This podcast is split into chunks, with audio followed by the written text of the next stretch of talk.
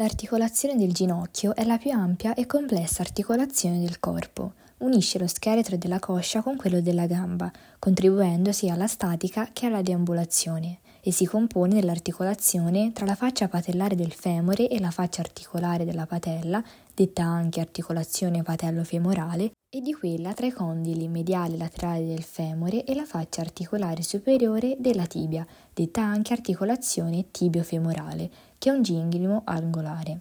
La troclea femorale è costituita dalla superficie convessa dei condili mediale e laterale del femore, che in avanti convergono nella faccia patellare, posteriormente invece divergono e sono separati dalla fossa intercondilare. La faccia articolare superiore della tibia presenta due superfici articolari, una laterale e una mediale, per l'articolazione con i corrispondenti condili del femore. Queste due superfici corrispondono alle due cavità glenoidee dei condili laterale e mediale della tibia, separate dall'eminenza intercondilare, i cui margini si proiettano leggermente in alto, formando i tubercoli intercondilari laterale e mediale. La patella è posta superiormente alla tibia, a cui è fissata dal legamento patellare, ed è anche situata anteriormente all'estremità distale del femore. Poiché le cavità glenoidee dei condili tibiali sono più piane rispetto alla superficie convessa dei condili femorali, per renderle più larghe e profonde, tra le superfici articolari sono interposti due menischi.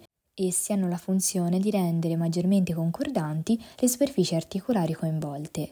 Ogni menisco ha forma triangolare in sezione, con la base esterna aderente alla capsula articolare e l'apice rivolto all'interno della cavità articolare. La faccia superiore concava si mette in rapporto con i condili del femore, mentre la faccia inferiore piana è in rapporto con la faccia articolare superiore della tibia.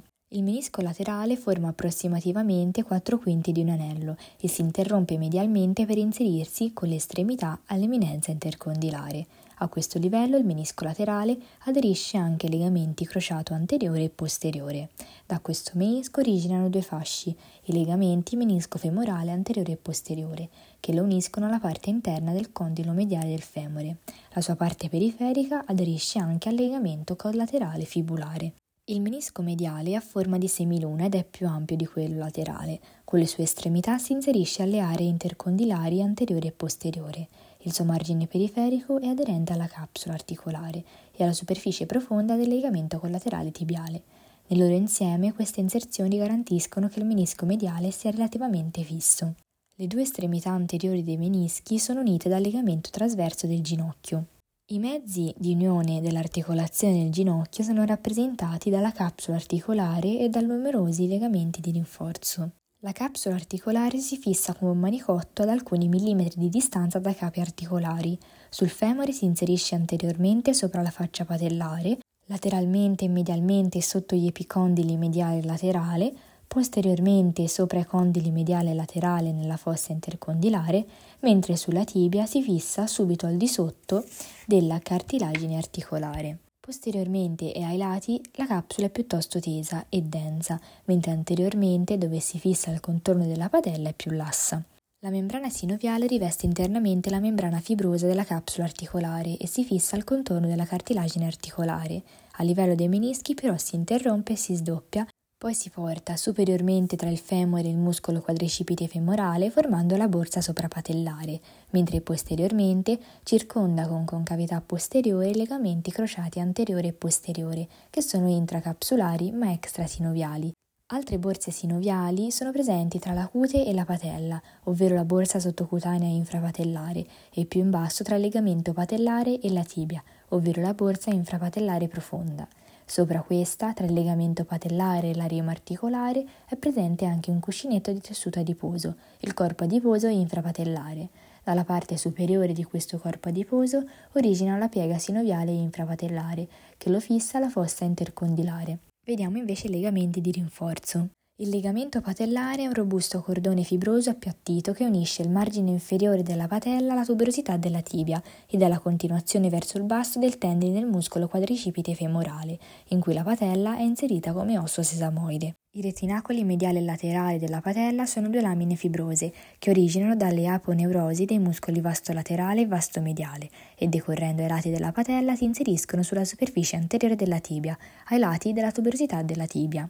Il legamento collaterale tibiale è una larga lamina che origina dall'epicondilo mediale del femore e si inserisce alla faccia mediale della tibia, aderendo alla capsula articolare e al menisco mediale, mentre il legamento collaterale fibulare è un cordone che origina dall'epicondilo laterale del femore e si inserisce alla testa della fibula, senza aderire alla capsula articolare. Il legamento popliteo obliquo corrisponde all'espansione del tendine del muscolo semimembranoso sulla faccia posteriore della capsula, che si porta in alto lateralmente per raggiungere la porzione della capsula che riveste il condilo laterale del femore. Dalla sua estremità laterale si origina il legamento popliteo arcuato, che si porta in basso incrociando il tendine del muscolo popliteo, per terminare sulla testa della fibula. I legamenti crociati anteriore e posteriore sono due robusti cordoni fibrosi che rappresentano i mezzi di unione più importanti tra il femore e la tibia, e sono così chiamati perché si incrociano a livello della fossa intercondilare del femore, all'interno della capsula ma all'esterno della cavità articolare.